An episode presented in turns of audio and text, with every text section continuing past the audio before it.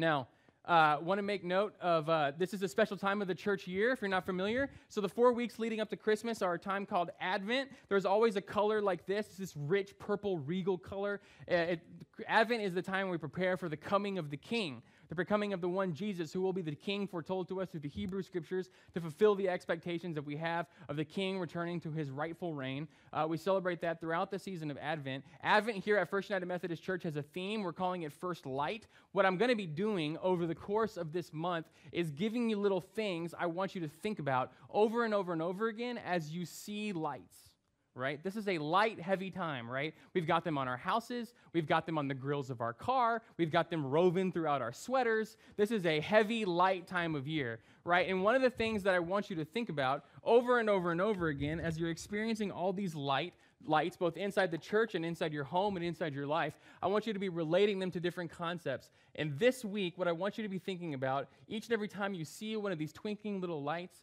is the idea of love. All right? Light as the idea of love. In particular, I want you to be thinking about uh, light and love in ways that you might not always do. Uh, particularly, I want you to think about the idea of light and love and two things that they carry in common. One is the idea that both light and love have a source, and two is the idea that both light and love have a sort of power. It is something and it does something. For those of you that are new to the gathering, while I write and I talk, about 50% of the time I do something wrong and everyone laughs at me. Not today. Thanks be to God. One of the things I want you to think about with the idea of light, and it's really simple, is the idea that light has to have a source, and all the light that we see around us is reflected, it's passed on, it's received, and it's given away, right? Each and every one of you looking at me, seeing me right now, I, ha- I do not emanate any sort of light. Right? I give off no light whatsoever. All of the light that you're seeing coming into your eyes is sourced somewhere else. Some of it coming through the back windows is from the sun. Some of it is coming from the overhead lights, these weird drop shaped looking things. I have no idea what they are. Apparently, they were popular in some era of design. All of these lights, uh, the really hot lights that are coming down from the front, where I shouldn't have worn a sweater because I knew it was going to be hot up here. When you see me sweating, it's December. I'm going to wear a sweater, even though I'm under the hot lights all these lights are sourced somewhere else. They're actually received by me and given off, received by the lenses of your eyes, through your optical nerves, into your brain, flipped upside down, decoded into some sort of meaningful signal, right? The light has to come from a source. It has to be received before, before it can be reflected and given away. Right? That is a characteristic of light. I want you to realize that that is not a characteristic that's limited just to light of course, right? The idea that something must be received, uh, must be come from somewhere else, be received, and then sent on is uh, not unique to just light. I want to give you an example. I asked two uh, members of our congregation who I knew were not brave enough to say no to me to volunteer to uh, serve as an example during the service. Uh, those of you who I knew would say yes when I asked you, would you please stand up and come forward? if everyone would give them a round of applause for their willingness Yeah, this is, this is Julie Compton and Dave Alvarado. Uh, they've been trained theologically for this. Uh, we had 40 hours of preparation. It was incredibly intense. There was a training montage that we recorded. It was excellent. So I have something uh, with me that's very special. It is a $2 bill. I have a $2 bill, and on the back of the $2 bill uh, are the words, God bless you. It's a $2 bill with God bless you on it. Uh, these actually come from David Moore, right here, who every month goes to the. Didn't, I didn't tell him I was going to embarrass him, but welcome to the gathering. Uh, David goes to the bank every single month, gets a whole bunch of these $2 bills, writes God bless you on them, and he gives them to kids when he sees them living out God's love in the world. Right? Isn't that true? What a sweetheart. Everyone say aw for David. Aw, right? Isn't that cool? Like, what kid doesn't freak out when they see a $2 bill? That's awesome with God bless you on it. I have one with me today because he gave it to my son and I took it from him. which is fine, which is fine because he doesn't know. right? I'll get it back, certainly. I have this. I have received this. It has been given to me. Uh, I would now like to share it. I would now like to give it on. Julie, I would like to give you this $2 bill. That's wonderful. Julie, now having received this $2 bill, Julie, why don't you share that same gift with Dave? Right, wonderful. Having received can pass it on. How'd that feel? Feel good to receive? Feel good to give? That sounds great. Give him another one. No. That feels great. Well, where do you get those from? Yeah. There you go. Yeah. Give him another one. Yeah, that's great. Give him another one. Give him another one. Very good. Let's keep doing it. Yeah, very good, right? What kind of church do you think this is? That's it. We got no more. And Dave, now having received them, is free to what? Give them back. Is free to give them back, having returned to the source. But how you couldn't you couldn't give them away until you had first what? You couldn't give it away until you had first received. Thank you very much. What a what a complicated theological point made possible by these heavily trained volunteers. Today's service has a, uh, a very simple message that is going to involve a very stupid illustration, which you have already seen. It's a very complicated theology uh, and a really a very long piece of scripture and a strong left turn. Uh, so let's get into it. If you would now please turn with me uh, in your Bibles to the uh, epistle of 1 John 4. 1 John 4. I'm going to be reading from this epistle today. If you're turning in your own Bible, you don't have page numbers that match ours. 1 John 4 is probably going to be within 10 or 15 pages from the very end of your Bible. Um, it's, it's a very small collection of epistles toward the end of the New Testament account. Uh, 1 John 4 is, um, or 1 John is, uh, it comes before 2 John. You're welcome. And uh, its author is not entirely known, but the language is so similar to the gospel writer, the gospel written by John, uh, that we usually ascribe them to the same uh, functions. John's writing to a community. John is writing to a community of people. He's writing to a community of new Christians, right, who have come to follow Christ. They've become, uh, they've become to, to understand uh, who God is and who Jesus is and what God has done through Christ. And John is writing to them and he's teaching them.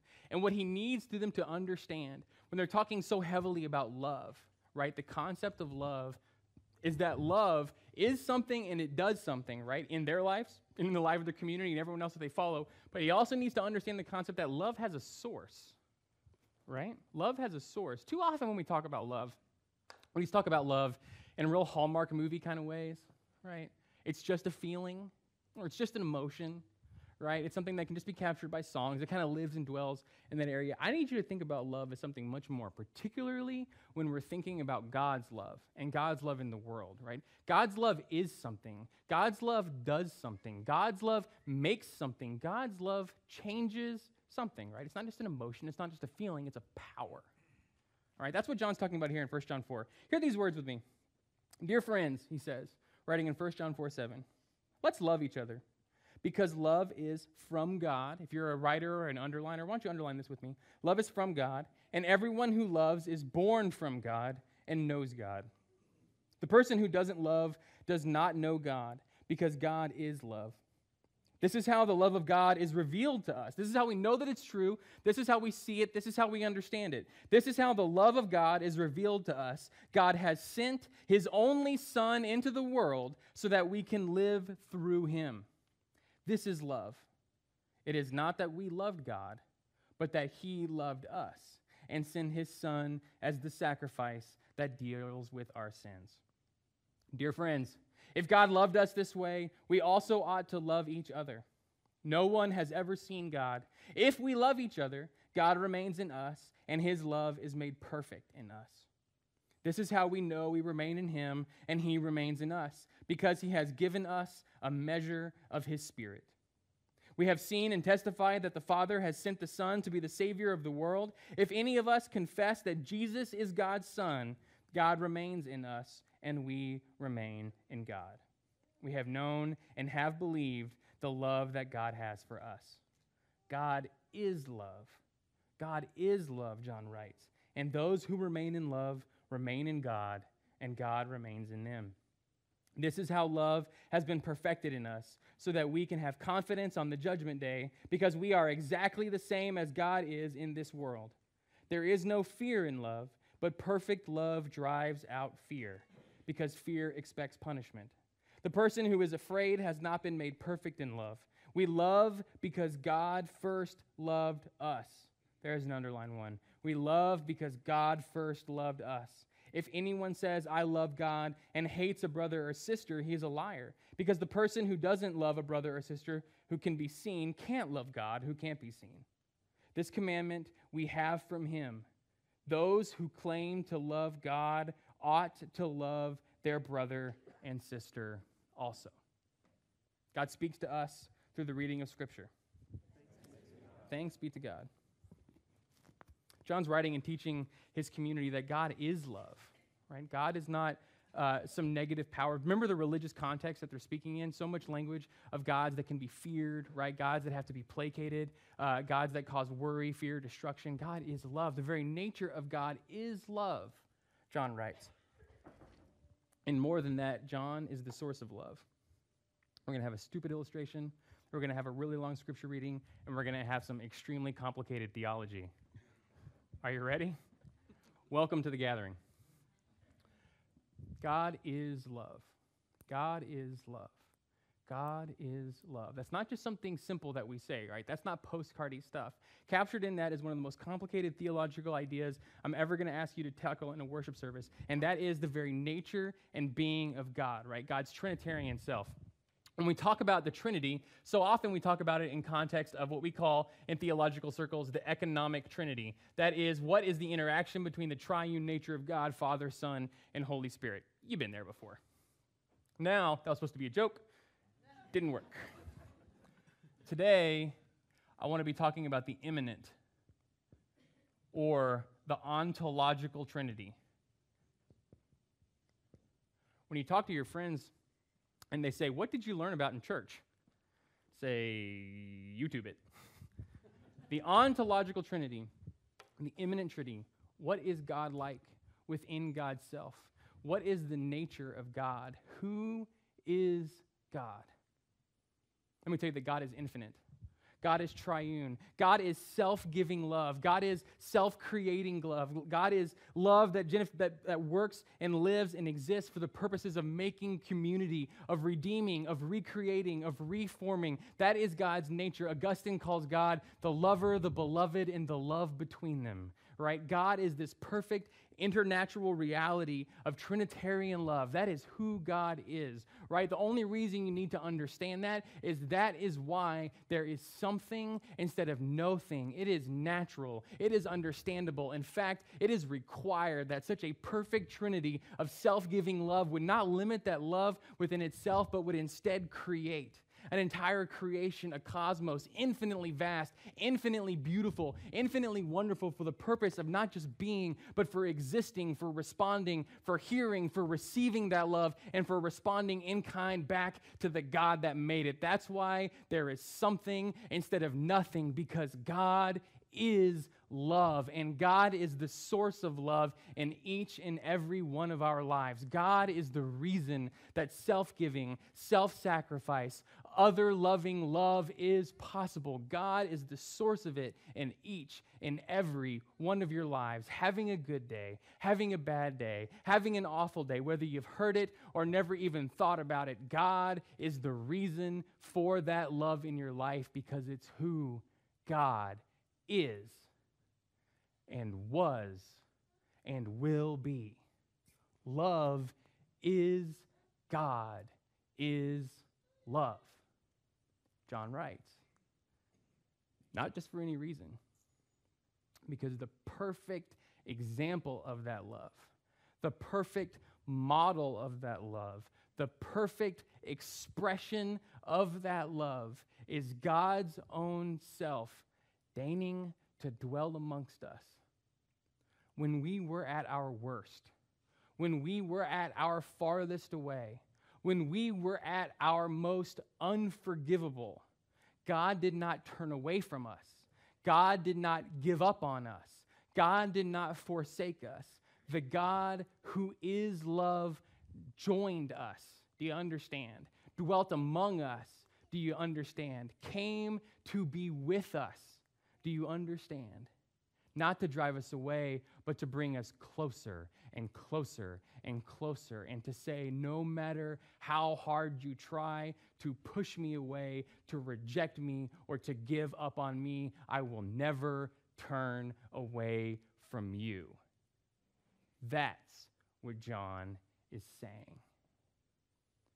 John, writing to these new Christians, says, understand that and let that fill you and let that transform you and let that change you and let that work within you and mess up everything inside of you and replace it with who God would have you be and let that dictate the way that you treat each other. Because if that isn't happening, you haven't received it yet, he would say, and then he'd say, Amen, and pass the baskets. Preachers are preachers. Do you understand? Do you understand? Right? So let us love one another. So let that dictate how we treat one another, how we act toward one another, and not just in the year 65 in the ancient Near East. Let us change the way that we treat one another in 2017, no matter how hard we are to love, no matter how difficult we are in the workplace, no matter how hard we are in the, in the family environment, no matter how difficult we are in the neighborhood, right? Let that change the way that we treat each other. We're going to have a stupid illustration. We're going to have a long piece of scripture. We're going to have some really hardcore theology, and then we're going to have a left turn. So, the natural place to end this sermon, right, is therefore go, right? And let that change the way you treat each other, right? Therefore, go and be the light of love in your community. And therefore, go and live and treat everyone in the example of the model of Christ, right? That's a really natural place to end. And that'll preach. I'm your pastor, y'all. I'm in your life. I'm on your Facebook feed. You realize it goes both ways, right? Think about that. right? I'm your pastor. I know you. And I know a lot of us are ready full and rip raring to go, to go out to be the light of God's love in the world. And I know many, many, many more of us came in here today empty. And it doesn't matter how much you believe or how much you trust or how many advent calendars you have in the house. A lot of us came in here today empty because this world takes it out of you. Because being there for your family takes it out of you. Because being there in our workplaces takes it out of you. Because dealing with our elders and their care takes it out of you. Because dealing with those little thousands of paper cuts inside and outside of your home, in your workplace, in your community organizations, in your neighborhood, in your schools, and God bless even your churches takes it out of you. And some of you are in this position and you would love nothing more than to give a $2 bill with God bless you to the person standing next to you, but you've got nothing in your hands. Do you understand? In order for you to be the beacon, in order for you to be the good news, in order for you to share the power of God's love with the world around you, you got to get filled up first if you're empty today, if you're worn out today, if you're beaten up today, if life has taken it out of you today, don't worry about trying to give it away. You got to fill up first. And there's good news. There ain't no better time to fill up. There ain't no better time of the year to fill up than now. There is no better time to come to worship and hear the story of the God that loves you so much that God dwelt amongst humanity for you so that you might be saved, so that you might be reclaimed, so that you might be known and loved than now. There's no better time to hear and to sing the songs that say how beloved you are and how wonderful God is than now. There is no better time to pray, to speak, and to listen to the God who knows what it is to be human than now. There is no better time to reach out in big ways and small, in mammoth gifts or cans of food to people in need than now. There is no better way to learn more about the story of who God is and what God has done and to let that change your life than now. There is no better time to stretch out on a limb, to put God first, and to watch God show up than now. There is no better time to enjoy the goodness of the life that God has given you, surrounded by kith and kin, than now. I don't even know what kith are, but I hear they're great. and I'm looking forward to finding some. When you leave this place today and tomorrow and the next day and the next, each and every day you will see twinkling lights. And each and every twinkling light this season is a message to God, from God to you. Hear my story. Hear what I'm up to. Know my presence. Experience my love. And then watch what that power does to you. Merry Christmas. Let us pray. Great and loving God, this is Advent, the time where we await the coming of our King, the Christ child, you. Come to dwell among us. Come to take on the flesh of humanity, to redeem us, to reconcile us, to remake us in your image today and tomorrow and every day of our lives. God, this hectic life has us yearning to go out and to give and to serve and to make and to please you and others. And oh God, remind us that until we have received your love, until we have been filled by your presence, until we have received the transformation of your grace in our lives, God, we don't have much to give. So, God, those of us who are full, send us out. Send us out to serve and to lead and to proclaim your goodness in the world. And, oh God, those of us who are empty, draw us first to your altar. Fill us first with your grace. Show us first the realm of your incarnation, your presence with us through Jesus the Christ, now and forever. And God, let the power of that love transform us to make us your disciples, your followers, your people in the world. And it's, oh God, through the name of the Son, Jesus the Christ, that we pray all these things, praying the words that He taught us to pray, saying, Our Father, who art in heaven, hallowed be thy name. Thy kingdom come, thy will be done on earth as it is in heaven. Give us this day our daily bread, and forgive us our trespasses as we forgive those who trespass against us. And lead us not into temptation, but deliver us from evil. For thine is the kingdom, and the power, and the glory forever. Amen.